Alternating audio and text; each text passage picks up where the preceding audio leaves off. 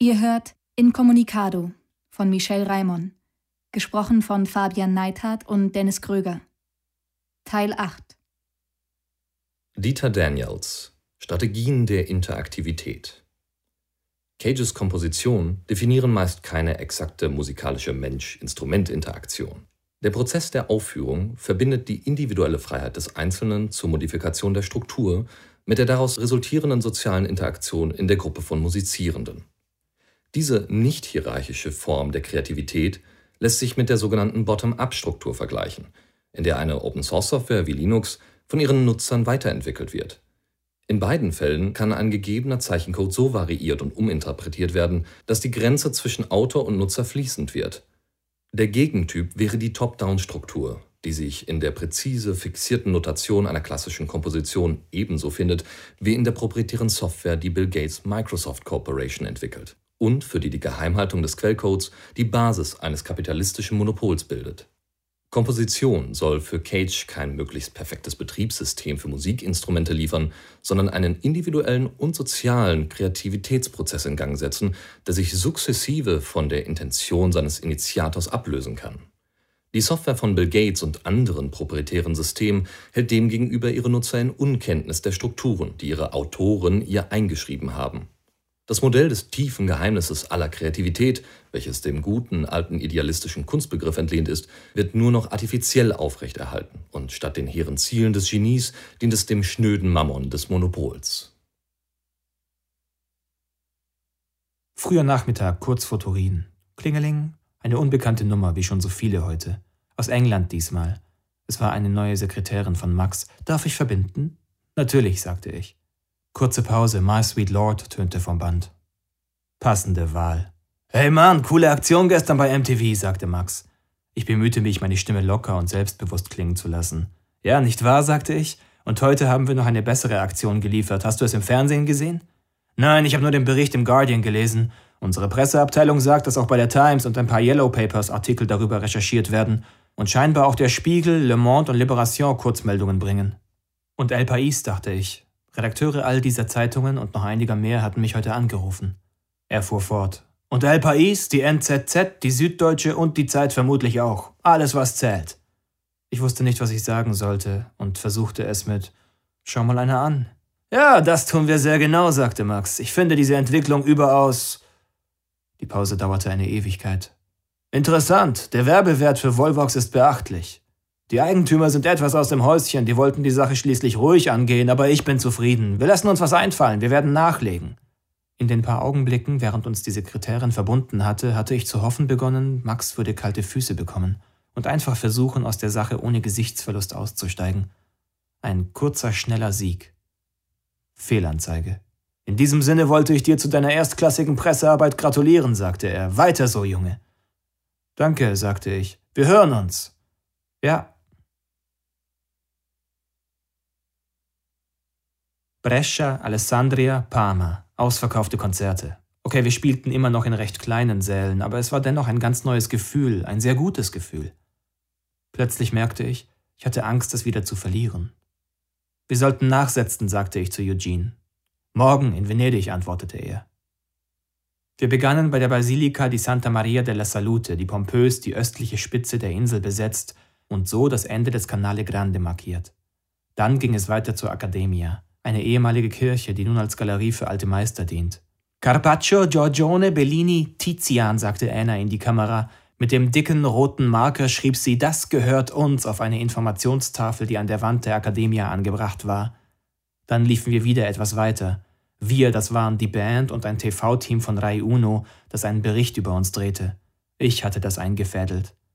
Nächster Halt, die Penny Guggenheim Collection. Picasso, Kandinsky, Chagall, Dali, Magritte, Mondrian, Brancusi, Miro, sagte Anna in die Kamera und sprayte dann auf den Boden vor dem Eingang, das gehört uns. Dann weiter zur Markuskirche, zum berühmten Glockenturm, zum Dogenpalast. Überall hinterließen wir unser Zeichen. Was wollt ihr mit dieser Aktion erreichen? fragte die Fernsehreporterin. Anna befeuchtete ihre Lippen mit der Zungenspitze und sagte dann, uns geht es um die Freiheit der Kunst. Wir wollen zeigen, dass Kultur uns allen gehören muss und nicht einigen wenigen Konzernen überlassen werden darf. Danke, Schnitt. Der Beitrag würde 80 Sekunden dauern, mehr Material brauchte die Reporterin nicht. Sie hatte es eilig und wollte ins Studio.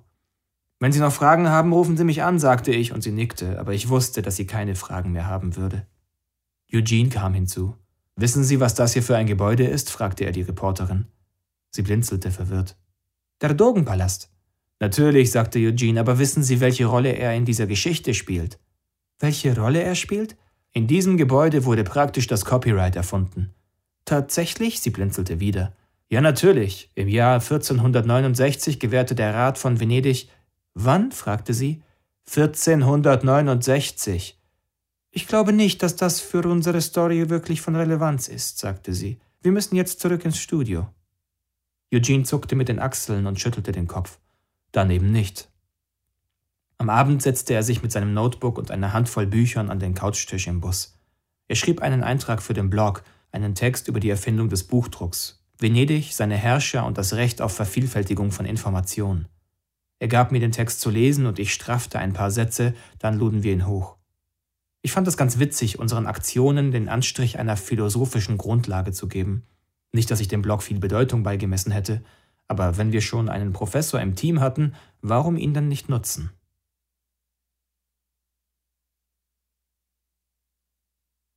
Anna küsste mich, nur auf die Wange, aber immerhin. Wir waren im Fernsehen, jubelte sie. Ja, wir waren im Fernsehen. Ich war noch nie im Fernsehen, sagte sie. Tja, ich auch nicht, aber warum sollte ich das betonen? Das ist fantastisch, absolut großartig, das hast du gut gemacht. Sie gab mir mit dem Ellenbogen einen freundschaftlichen Schubs. Ich dachte, meine Medienarbeit ist scheiße. Wer hat das gesagt? Ich kann mich nicht mehr so genau erinnern. Na, dann solltest du es vergessen. Gut, wird gemacht. Im Ernst, danke. Im Ernst, bitte, gern geschehen. Ich versuchte ihr tief und irgendwie bedeutungsvoll in die Augen zu blicken, aber sie wich aus.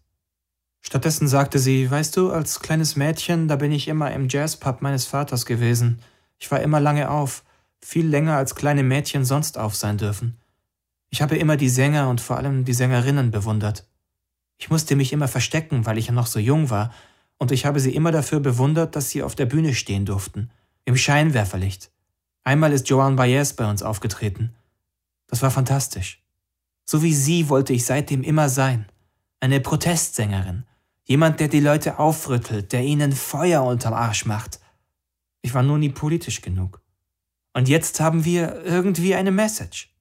Ihre Augen blitzten, sie provozierte mich. Aber ich hielt ihrem Blick stand. Nach ein paar Sekunden öffnete sie ihre Lippen zu einem Spalt, wollte etwas sagen, aber ich schob meine Hand in ihren Nacken, unter die Haare, packte zu, zog sie zu mir und küsste sie. Kurz schien es, als würde sie sich sträuben, aber dann wich die Anspannung aus ihrem Körper und sie gab nach. Nach dem Kuss drehte sie sich wortlos um und schlenderte betont lässig davon. Mein Blick folgte ihren Hüften. Und dann fragte ich mich, mit wem sie heute Abend schlafen würde.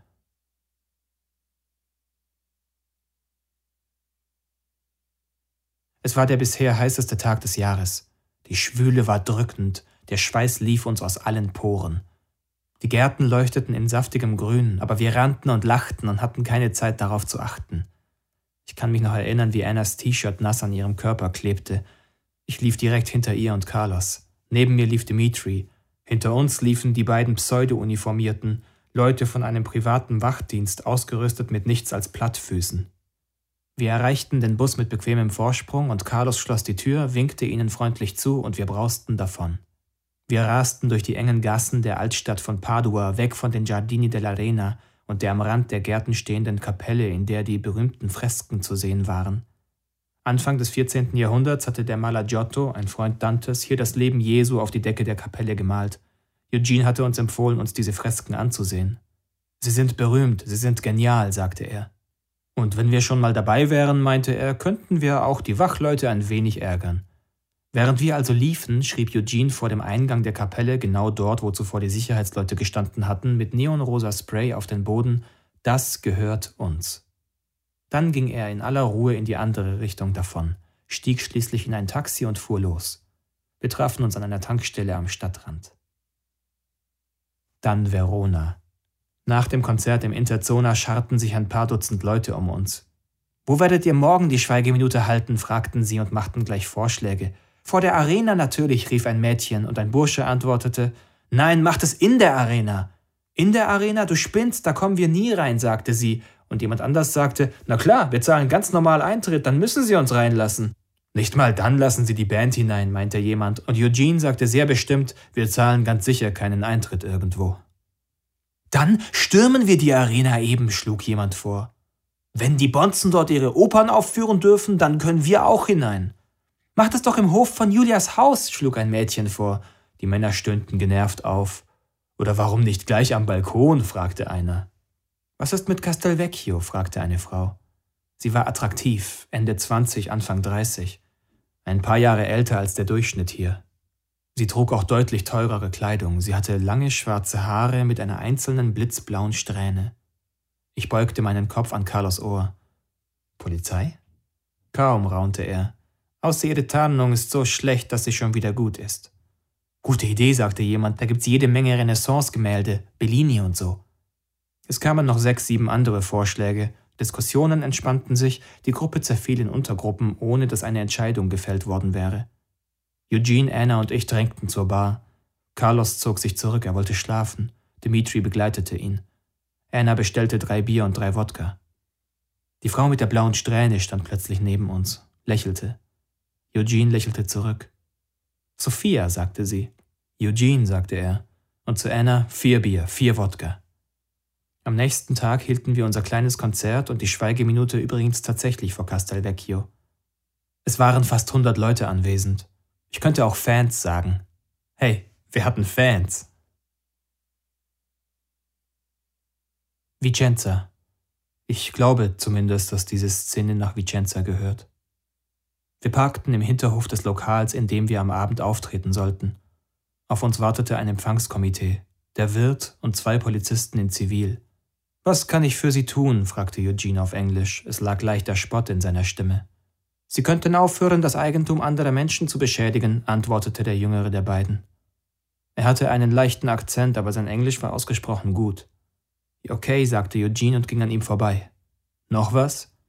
Wollen Sie ins Gefängnis? fragte der Polizist. Ist das Ihr Ziel? Ist das ein Marketingtrick? Eugene blieb stehen, drehte sich um. Nein, und warum sollte ich ins Gefängnis kommen? Weil wir ein Türschild von MTV beschmiert haben? Ist MTV schon so mächtig? Was ist mit Padua in den Giardini dell'Arena? Wir haben Videoaufnahmen davon, wie Sie. Sie haben Videoaufnahmen? Das steht dutzendfach auf YouTube. Und was wollen Sie uns vorwerfen? Wir haben den Boden besprayt, öffentlichen Grund. Eben, öffentlicher Grund. Das heißt nicht, dass Sie ihn für Ihre Privatzwecke nutzen dürfen. Ich habe dadurch niemandem etwas weggenommen. Die Freiheit des Einzelnen reicht bis zu dem Punkt, wo die Freiheit des Nächsten beginnt, oder nicht? Klar, aber das ist trotzdem nicht Ihr Grund und Boden. Na, wenn es öffentlicher Raum ist, gehört er allen Menschen, dann ist es auch mein Raum. Dieser Raum gehört allen Italienern. Sie sind, wenn ich richtig informiert bin, Amerikaner. Oh, okay. Gegen diese nationalistische Engstirnigkeit habe ich keine Argumente mehr, sagte Eugene. Die beiden Polizisten gingen. Der Grauhaarige drehte sich an der Einfahrt zum Hof noch einmal um und rief mit seinem schweren Akzent Be careful, guys! Und weg waren sie. Was war das denn jetzt? fragte ich Anna. Sie sah verunsichert drein.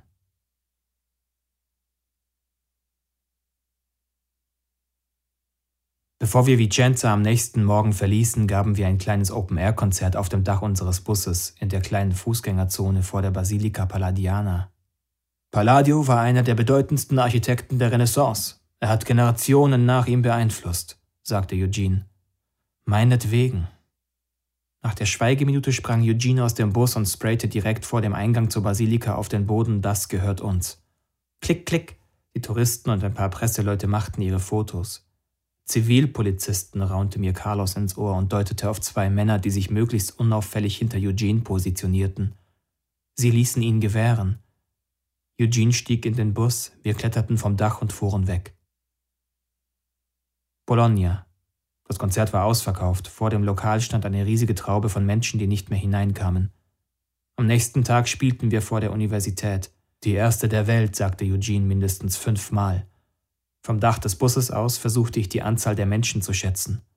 500? Mehrere, sagte Dimitri. Viel mehrere, sagte Carlos. Die Freiheit des Wissens ist die Grundlage, die Existenzberechtigung einer Universität. Ohne die freie Weitergabe von Wissen an den europäischen Universitäten wäre die Welt heute noch im finsteren Mittelalter gefangen, rief Anna. Eugene hatte ihr das auf einen Zettel geschrieben. Die Leute stimmten ihr begeistert zu, viele linke Fäuste wurden in die Höhe gereckt. Ich sah rote Fahnen, rote Sterne, Che-T-Shirts und so weiter. Mehrere Menschen sprayten Das gehört uns auf die Wände der Universität, auf den Boden, auf benachbarte Häuser. Die Polizei schaute zu und griff nicht ein. Österreich, Klagenfurt am Wörthersee. Kaum Publikum. Entweder beschränkte sich unser Ruf auf Italien, was eine schlechte Nachricht gewesen wäre, oder wir waren hier nicht willkommen. Drei Punks tanzten nach dem Konzert auf der Straße weiter, Eugene stieg in den Bus, schaltete das Soundsystem ein und spielte eine CD von den Ramones. Bald waren es fünf Punks, die auf der Straße tanzten, dann sieben, dann zehn. Nach 20 Minuten fuhren ein paar weiße Kleinbusse vor und luden drei Dutzend Polizisten aus. Sie kreisten uns ein. Die lokale Redaktion des staatlichen Rundfunks schickte ein Kamerateam, aber nach einem kurzen Gespräch mit dem Kommandanten der Polizei fuhren die Journalisten wieder ab, ohne eine Sekunde Material gedreht zu haben. Der Kommandant kam zu Eugene und forderte ihn auf, die Musik abzudrehen. Eugene behauptete, kein Deutsch zu verstehen. Der Kommandant sagte auf Englisch, dass er wisse, wer wir seien und dass er uns nicht den Gefallen tun werde, uns zu verhaften. Entweder wir würden sofort verschwinden oder die jungen Punks würden in den nächsten Wochen jede Menge Probleme bekommen, denn sie würden bleiben, wenn wir wieder weg seien, sagte der Kommandant. Eugene drehte die Musik ab. Willst du baden gehen? fragte mich Anna. Wo? Im Wörthersee. Ich schwamm weit hinaus und genoss das kalte Wasser. Es war fast Neumond und entsprechend dunkel, und ich mochte das gruselige Gefühl, absolut nichts zu sehen. Plötzlich berührte mich etwas von hinten an der Schulter und ich schrie leise auf. Anna lachte. Hast du mich erschreckt? flüsterte ich. Warum flüsterst du? fragte sie, genauso leise. Keine Ahnung, warum flüsterst du? Sie kicherte wieder. Wusste gar nicht, dass du bei Nacht im Wasser so schreckhaft bist. Wer ist das nicht? fragte ich, aber ich wusste, worauf sie anspielte. Sie schwamm direkt neben mir, unsere Unterarme berührten sich. Sie war nackt, ich wusste es, auch wenn ich nichts sehen konnte. Sie war genauso nackt wie ich. Und jetzt? fragte sie. Ich griff nach ihr, zog sie näher zu mir heran, spürte ihren Busen an meinem Brustkorb. Da packte sie mich mit beiden Armen an den Schultern und drückte mich unter Wasser. Als ich wieder auftauchte, war sie weg. Graz, zwei Tage. Ein Konzert an einem Ort namens Dom im Berg, einem Kulturzentrum in ehemaligen Luftschutzstollen, die durch einen gigantischen Felsen mitten in der Stadt getrieben worden waren. Wir wurden empfangen von einem Kurator, der ganz aufgeregt war und uns atemlos den größeren Kontext dessen, was wir taten, erklärte und warum er sich so auf unseren Auftritt freue. Er verstehe nichts von Punkmusik, sagte er, aber das sei gar nicht wichtig. Er sprach von einer Leitidee seines Projektes, davon Forschungsergebnisse der Kommunikations- und Informationstechnologien sowie deren Potenziale im sozialen, gesellschaftlichen und wirtschaftlichen Kontext präsentieren und global kommunizieren zu wollen. Von einem Kommunikationsenvironment, dessen Kommunikationsebenen sowohl lokaler Natur sind in Form von Veranstaltungen, Ausstellungen, Aufführungen etc., als auch globaler Natur auf der Basis der telematischen Kommunikationstechnologien, Internet, Satellit etc. Er sprach von globalen Informationsflüssen im Interesse eines besseren gegenseitigen Verständnisses. Er sprach davon, den Transformationsprozess in die Wissensgesellschaft begleiten und kommentieren und an vorderster Front mittels der Informations- und Kommunikationsprozesse zur Stärkung der sozialen Bindungen in einer offenen Gesellschaft beitragen zu wollen, um in dieser hochtechnologischen Kommunikationsgesellschaft die für die demokratiepolitischen Entscheidungs- und Evaluierungsprozesse qualifizierten Grundlagen zu vermitteln. Und wegen all dessen, sagte er, war es so wichtig, dass wir in seinem Kulturzentrum auftraten, denn wir mit unserem Widerstand gegen die Plattenindustrie wären Prototypen der Künstler, wie er sie sich wünschte. Eugene verstand sich prächtig mit ihm, wir anderen warfen uns fragende Blicke zu. Ist ja irre, sagte Carlos, und ich dachte, wir machen einfach nur Punk. Von wegen, sagte Dimitri, wir machen offensichtlich Weltrevolution. Das Konzert wurde dann ganz gut, trotz der gewaltigen Last auf unseren Schultern. Weltrevolution zu machen fühlt sich irgendwie gar nicht so außergewöhnlich an, sagte ich danach. Und wer hat dir versprochen, dass es nicht profan sein würde? fragte Dimitri. Am nächsten Nachmittag gaben wir ein spontanes Konzert auf dem Hauptplatz. Das war in Graz jahrelang der Ort gewesen, an dem die Punks und die Obdachlosen und andere Menschen ohne Erwerbszwang ihre Zeit verbracht hatten, erklärten uns Dimitri und Carlos. Dann seien diese Menschen von der Stadtverwaltung und der Polizei vertrieben worden, weil sie das brav saubere, biedere Stadtbild störten und angeblich schlecht für den Tourismus seien. Das sei geschehen kurz nachdem sich die Stadt ein Jahr lang als Kulturhauptstadt Europas hatte feiern lassen. Eine Schande, sagte Carlos. Wir fuhren also mit dem Bus vor und gaben ein Konzert. Die Punks tanzten, die Touristen glotzten und zwei Obdachlose gingen die Reihen der Zuschauer ab und baten um Spenden. Zwei Streifenpolizisten, die gerade zufällig vor Ort waren, riefen über Funk Verstärkung, die auch kam, aber niemand schritt ein. Als wir später die Stadt verließen, begleiteten uns eine Zeit lang zwei Streifenwagen, doch auf der Autobahn ließ man uns allein. Wien. Abends ein Konzert in einem ehemaligen Schlachthof namens Arena mit über 250 zahlenden Gästen. Beim Eingang kontrollierte eine Gruppe schwarz gekleideter Schwergewichte die Eintrittskarten. Ein junger Punk, der versuchte, sich ohne Karte reinzuschmuggeln, wurde erwischt. Zwei der Muskelpakete packten ihn recht unsanft und buxierten ihn zur Seite. Hey, rief Eugene, das ist ein Freund von uns, lasst ihn los. Die Dicken ließen den Jungen laufen. Er kam zu uns rüber, sah Eugene misstrauisch an. Der klopfte ihm auf die Schulter, begrüßte ihn wie einen alten Freund. Geh ruhig rein, sagte er. Danke, sagte der Junge und drückte sich an uns vorbei. Früher war das mal ein autonomes Zentrum, sagte Eugene. Da hätten sie niemanden abgewiesen, nur weil er kein Geld hatte. Die Zeiten ändern sich, sagte ich. Ja, das tun sie tatsächlich. Gegen drei Uhr morgens spazierten Eugene und ich durch die Innenstadt. Mit rotem Spray schrieben wir Das gehört mir auf das Musikvereinshaus, die Staatsoper, das Haus ohne Augenbrauen, das Kulturhistorische Museum, das Leopold-Museum, die Pallas Athene-Statue vor dem Parlament, das Burgtheater, die Universität, die Votivkirche, dann, das fand Eugene besonders lustig, auf die Börse, das Café Zentral und schließlich auf den Stephansdom. Ich dachte viel über Eugenes Vorschläge zu meinem Roman nach, aber sie funktionierten für mich nicht. Mittelalterliche Universitäten, Ketzer, Buchdruck, Inquisitoren, Reformation und Gegenreformation – das war einfach nicht meine Welt. Sicher spannend, aber einfach nicht meine Welt. Dennoch gefiel mir Eugenes politisch-philosophisch-historischer Zugang. Ich brauchte nur eine Möglichkeit, ihn auf meine Interessen umzulegen. Meine Interessen, das hieß Musikbiss. Wien brachte mich auf eine Idee, und die entwickelte sich zunächst gar nicht schlecht, als ich zu recherchieren begann.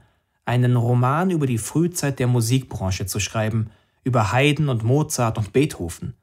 Mir fehlte vorerst nur die Metaebene. Ich recherchierte einen Tag, dann noch einen und kam vom Hundertsten ins Tausendste, von der Klassik zum Barock, von Wien nach London. Was liest du da alles? fragte Eugene. Ich recherchiere für meinen Roman, sagte ich, aber ich komme völlig durcheinander. Erzähl es mir, sagte er, vielleicht kannst du dabei deine Gedanken sortieren. Ich nickte. Aber wo beginnen? Im Barock gibt es nur zwei Möglichkeiten, von der Musik zu leben. Entweder man ist bei einem Fürsten angestellt oder bei der Kirche. Genau genommen war das nicht nur im Barock so, sondern seit den frühen Hochkulturen fiel mir Eugene sofort ins Wort. Ich warf ihm einen bösen Blick zu, er biss sich auf die Unterlippe. Das gemeine Volk hat natürlich auch seine Musik, Volkslieder eben, die von Generation zu Generation weitergegeben werden, bis sich ihr Ursprung verloren hat. Nur davon kann niemand leben. Der Adel und der Klerus dagegen halten sich Orchester und Organisten und schmücken sich mit berühmten Komponisten, die ihnen Kirchenlieder oder Opern widmen. Bach beispielsweise ist Konzertmeister in Weimar, Händel lebt und arbeitet in Hamburg, dann in Italien, dann geht er nach England. Wir schreiben das Jahr 1710. Händel findet auch in England Mäzene, bald ist sogar Queen Anne darunter, die ihm als Entlohnung für eine ihr gewidmete Komposition eine lebenslange Rente gewährt. Später erhöht Georg I. Händels Gehalt und so weiter. Händel ist berühmt, er sammelt Mäzene geradezu. Ihm Geld geben zu dürfen, scheint in London ein Statussymbol zu sein. Aber nach ein paar Jahren wird ihm das offensichtlich zu langweilig. Und dann erfindet er gemeinsam mit ein paar Investoren die Musikindustrie. Im Jahr 1719 liegt England im Börsenfieber. Das muss wie beim New Economy Boom gewesen sein. Und es ist auch eine New Economy, der Südseehandel verspricht gigantische Gewinne und die Leute tragen ihr ganzes Erspartes an die Börse. Risikokapital, das nur nach Unternehmern sucht, die eine neue Idee haben. Irgendeine Idee. Und Händel hat eine Idee? fragt Eugene. Ich weiß nicht, ob die Idee wirklich von ihm stammt, aber irgendjemand kommt auf den Gedanken, in einem Londoner Theater italienische Opern aufzuführen und vom Publikum Eintrittsgeld zu kassieren. Für ein solches Projekt braucht man keine Mäzene, sondern Teilhaber. Also gründen ein paar Finanzinvestoren eine Aktiengesellschaft. Der König übernimmt die Patronanz und Händel wird musikalischer Direktor. Er komponiert Opern, leitet ihre Aufführungen und reist zwischendurch durch ganz Europa, um Musiker und Sänger zu engagieren. Personal. Das Unternehmen heißt Royal Academy of Music und ist der erste Musikkonzern der Weltgeschichte. Faszinierend. Ist das gut gegangen? Nicht wirklich, es lief nicht anders als beim New Economy Boom. Die Börsenblase platzte, England schlitterte in eine längere Rezession, das Unternehmen ging pleite. Das Theater gibt es noch, inzwischen ist es auch kommerziell erfolgreich. Dort läuft seit mehr als 20 Jahren das Phantom der Oper. Eugene rümpfte die Nase. Tja, der Fluch des Kommerzes.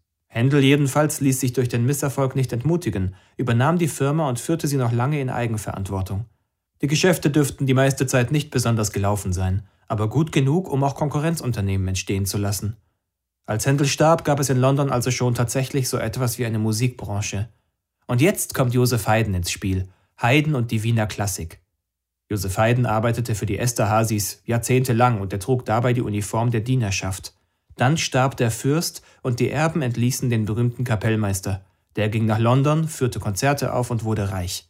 Erst im hohen Alter kehrte er nach Wien zurück und nun besaß er ein eigenes Haus und stellte eigene Diener an. Interessant, sagte Eugene. Aber noch interessanter ist die Zeit, bevor Haydn nach London ging. Er als livrierter Diener und der eine Generation jüngere Mozart, der sein Leben lang eine Festanstellung bei einem Mäzenen suchte und nie fand, beide in einer Stadt. Sie treiben sich gegenseitig zu Höchstleistungen an. Das war ab 1781. Innerhalb weniger Jahre erheben diese beiden Wien zur Welthauptstadt der Musik praktisch aus dem Nichts. 1787 möchte sich ein junger Mann aus Flandern zum Komponisten ausbilden lassen, und er reist nicht nach Italien, wie er es nur eine Generation davor sicher gemacht hätte, auch nicht nach London, sondern er reist an die Donau. Sein Name? Aus Flandern? Das war Ludwig von Beethoven, sagte Eugene. Genau. Beethoven ist gerade mal 17 Jahre alt, als er bei Mozart anklopft und als Schüler aufgenommen werden will. Aber Amadeus lehnt ab. Er schreibt gerade am Don Giovanni und hat keine Zeit für einen weiteren Schüler. Enttäuscht kehrt der junge Ludwig heim, bildet sich selbst weiter, lässt sich von der Begeisterung über die französische Revolution anstecken, studiert an der Universität Bonn. Fünf Jahre später kommt er wieder nach Wien. Mozart ist inzwischen gestorben, aber Haydn gibt ihm Kompositionsunterricht. Und auch Salieri nimmt sich des jungen Talents an. Beethoven wird sein berühmtester Schüler, aber nur einer unter vielen. Salieri wird alt, über 70, und in diesem langen Leben werden später auch Franz Schubert und Franz Liszt bei ihm in die Lehre gehen. Er unterrichtet seinen eigenen Sohn Girolamo und Mozarts Sohn Franz Xaver. Salieri hat Mozarts Sohn unterrichtet? Ja, Mozart starb, als sein Sohn gerade mal sechs Monate alt war. Salieri hat den Knaben dann unterrichtet. Schau mal, ich habe das mal aufgezeichnet, um einen Überblick zu bekommen, wer wen beeinflusst hat. Ich zog ein Blatt mit Namen, Kästen und Pfeilen hervor. Eugene studierte meine Grafik. Albrechtsberger, Seifried, Hummel, Czerny, Süßmeier, alle nie gehört. Tröste dich, ich auch nicht, bis heute. Aber es ist total faszinierend, dieses Netzwerk aufzuschlüsseln. Und ich habe gar nicht alle Verbindungen eingetragen. Im Grunde ist es so. Im Zentrum hast du die Stars der Wiener Klassik. Oben den Barock, denn die Barockmusiker, vor allem die Bach-Söhne, haben die Klassiker geprägt. Nach unten hin beginnt schon die Musik der Romantik. Der späte Beethoven, Hummel und Czerny haben den Übergang von der Klassik zur Romantik vollzogen. Schubert und Liszt sind bereits Romantiker. Interessant. Aber das ist noch nicht alles. Liszt war der Schwiegervater von Richard Wagner. Hier rechts ginge es also weiter nach Bayreuth. Und auf der anderen Seite, Seifried war ein Schüler von Mozart und ein Lehrer von Johann Strauss, dem Vater. Er ist das Bindeglied zwischen Klassik und Walzer. Links ginge es also an die schöne blaue Donau. Eugene nickte bedächtig. Wenn man das Blatt groß genug macht, kriegt man auch noch Britney Spears drauf. Ich lachte, ja, aber ich habe etwas Besseres. Hummel. Ich deutete mit dem Finger auf den entsprechenden Kasten auf dem Blatt. Hummel? Johann Nepomuk Hummel. Er war ein Wunderkind. Mozart muss sich in ihm wiedererkannt haben, denn er hat ihn als Schüler aufgenommen, da war der kleine Nepomuk gerade mal sieben Jahre alt. Später haben ihn auch Haydn, Salieri und Albrechtsberger ausgebildet. Hummel war Haydns Nachfolger als Kapellmeister der Esterhazys. Er war ein enger Freund von Beethoven und hat die Uraufführung der neunten Symphonie geleitet. Du weißt schon, die Europahymne, Freude schöner Götterfunken. Eugene summte die Melodie. Hummel wird von den Esterhazys wegen Faulheit gekündigt und geht an den Hof nach Weimar. Wiens große Zeit ist damit vorüber. Beethoven war im Jahr zuvor gestorben, Schubert hat nur noch wenige Monate zu leben, Liszt ist nach Paris ausgewandert und Hummel geht eben nach Weimar. Dort geht die Klassik allerdings auch zu Ende. Schiller und Herder sind tot, Goethe ein alter Mann, der nur noch wenige Jahre zu leben hat. Aber uns interessiert etwas anderes. Hummel wird in Weimar politisch tätig. Er erkämpft das erste Urheberrecht für Komponisten. Eugene pfiff leise und sah mich überrascht an, sagte aber nichts. Ich fuhr fort. Die Musiker haben sich schon damals mit Raubdrucken herumgeplagt. Tonträger gab es ja noch keine, aber es gab Notenbücher, die als Raubkopien verbreitet wurden, ohne dass die Komponisten dafür auch nur einen roten Heller sahen. Hummel hat ein Abkommen erkämpft, in dem sich die Verleger verpflichteten, Noten nicht mehr ohne Einverständnis und Entlohnung der Autoren zu drucken. Das war 1829. Interessant finde ich Folgendes. Hummels Urheberrecht hat sich ausschließlich gegen das kommerzielle Raubkopieren gerichtet. Es sollte Künstler vor Unternehmern schützen und nicht Unternehmer vor Künstlern. Und schon gar nicht ging es darum, kreative Nachwuchsmusiker oder musikbegeisterte Kinder zu kriminalisieren. Eugene klatschte in die Hände. Sehr gut, und jetzt musst du irgendwo in diesem Gewirr eine spannende Handlung für deinen Roman finden. Nein, ich recherchiere noch weiter, das ist jetzt mal nur die Grundlage. Diese Musikbranche wurde durch das Ende der Mäzene zwar kommerziell, aber sie war immer noch keine Industrie. Dazu hat etwas gefehlt, sagt der ehemalige Betriebswirtschaftsstudent in mir, nämlich Massenfertigung. Ab da wird's wirklich interessant. Okay, dann recherchiere das mal, sagte Eugene, und schreib alles zusammen. Ist sicher auch interessant für unseren Blog. Salzburg. Wir hätten gerne vom Mozarts Geburtshaus ein kleines Konzert gespielt, aber wir kamen mit dem Bus nicht in die Getreidegasse. Vor dem Haus war fast ein Dutzend Polizisten stationiert. Wir ließen es bleiben und fuhren nach Deutschland weiter. München, Augsburg, Regensburg. Wir gaben ein Konzert in Nürnberg und ein Interview auf Radio Z. Dann fuhren wir nach Frankfurt am Main, gaben ein Konzert und ein Interview auf Radio X, einem anderen freien Sender. In den Interviews redeten Anna und Eugene, sie als Sängerin, er als Manager. In beiden Gesprächen ging es mehr um Politik als unsere Musik. Eugene redete mehr als Anna. Ich war mir nicht ganz sicher, ob das optimal war. Als wir durch die Stadt fuhren, deutete Eugene auf einen der großen Wolkenkratzer mit dem Logo einer Bank obendrauf. Was glaubst du, wie viel Geld die da drin haben? Keine Ahnung, sagte ich. Einige Lastwagen voll wahrscheinlich. Das glaube ich nicht, antwortete er. Ich glaube eher, da drinnen ist gar kein Geld mehr. Nur noch Computer. Und darauf lange Reihen von Nullen und Einsen. Wenn jemand den Stecker zieht, ist der Spuk vorbei.